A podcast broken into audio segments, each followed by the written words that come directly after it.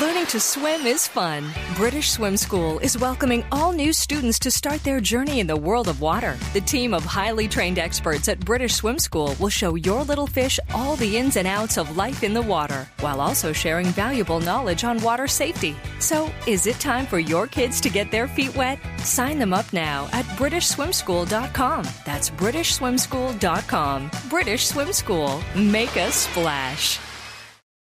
Hi, this is Kevin McCullough. Thanks for listening to the Christian Outlook podcast, where we cover today's issues from a perspective that honors your Christian faith. Our podcast is brought to you through a partnership with the Pepperdine Graduate School of Public Policy. Here's another piece I trust you'll enjoy. Delighted to once again welcome someone to the program who certainly knows a lot about this event, how important it is. He's been part of it for many years and directly involved, as a matter of fact, as uh, uh, chairman of the National Day of Prayer back in 2015. Uh, referring to our good friend Dr. Jack Graham. He is, among other things, pastor of the incredible church, Prestonwood Baptist Church in Texas. Uh, noted author of a number of books. We've had the chance to talk about some of those with him. He's the voice of PowerPoint ministries all over the world, television and radio. And as a matter of fact, we'll mention that as well as we proceed. But Dr. Jack, an honor to welcome you to the show as always. Thank you, Don. Always good to uh, visit with you and your audience. Love the people in the WAVA uh, congregation, if you will, and uh, really glad to talk to you about a very important subject. Well, indeed it is. I've asked it of others through the years because I fear that even among Christians there may settle in a sort of skepticism of, look, we've been doing this since 1952, and what a mess the country's in. How would you respond to someone who might think that way? Because I would respond that we are seeing, uh, while we're not seeing a national revival and a spiritual awakening that we're all praying for and asking God to to give us, uh, we are seeing, I believe, signs, signals. Um, there's an old gospel song that says, uh, "Mercy drops round us are falling, but for the showers we plead." So we're seeing some mercy drops, and there are pockets and places where revival is is, is happening, and uh, there are churches, in spite of the fact that, uh, and of course, revival is for the church and for God's people. That's where it starts and then spreads beyond to evangelize. But you know, we we are seeing uh, churches, in spite of the fact that we're hearing that attendance is down and all this data that's coming out that uh, people are, are not attending church as they did. But now we're beginning to see actually just a little frame of reference that there are more people in church than probably uh, is being uh, reported because a lot of people have moved from some of the mainline churches, frankly, some of the liberal churches, and they're going to independent churches and, and churches that don't have an active membership file and and so on. And and I'm just saying among my friends, both churches large and small,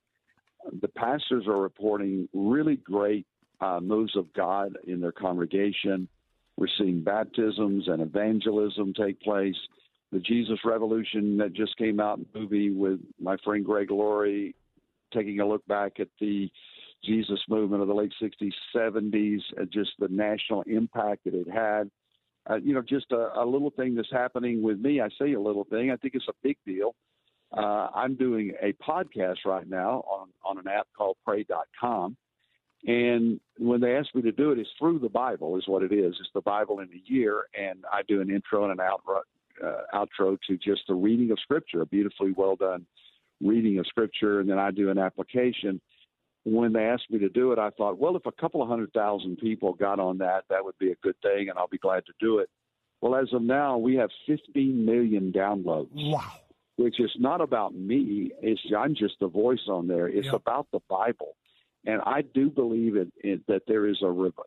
what we need is a revival of the Bible, if you will, and and revival always begins with uh, a return to God's Word in in the Old Testament when Ezra when the revival and the rebuilding of the walls took place in Nehemiah's day, and then Ezra and the reading of the scripture. And I'm just seeing, I'm sensing that things are happening beyond uh, maybe the human eye right now, that God is at work. So I'm actually encouraged. I know the country's in a mess. I know it's chaotic uh, politically and and morally. We're in a free fall morally, and this is the church needs to repent, and Christians need to repent. And there's never been a revival without genuine repentance. And so, you have not because you ask not. That's what the Scripture says. We're not responsible for the results when we pray, but we are commanded to pray. So we're going to keep praying that one more time before Jesus comes that we will see a great revival.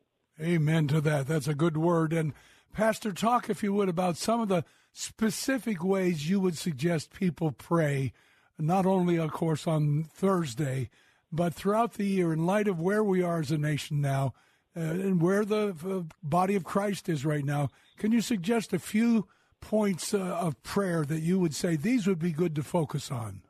Well, um, let me go back to what I said about the Bible and you know with with slippage in in some churches and congregations on the uh, inerrancy and infallibility of Scripture, authority of, of the Bible, with that slippage, with that unbelief at some sectors, uh, you're going to have uh, damage to the church and and the church and churches.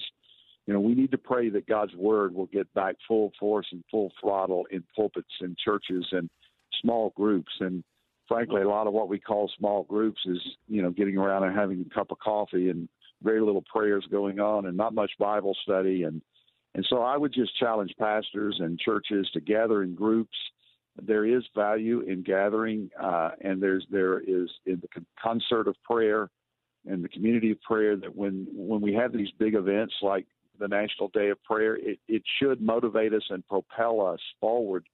And I, you know, I hope that you know out of the out of the day uh, becomes a decision for, for many more people to be consistent in their personal walk and prayer life, and that churches uh, would uh, you know bring back prayer meetings, bring back prayer to the congregation.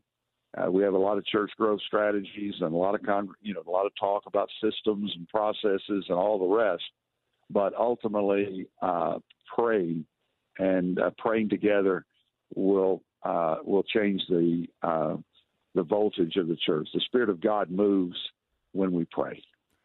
A couple of other quick questions. One is, what comes to mind when you think of the impact of prayer in your own life and ministry? I've been honored to talk with you a few times about some of the books you've written, yeah. some of the things yeah. God's done in your life.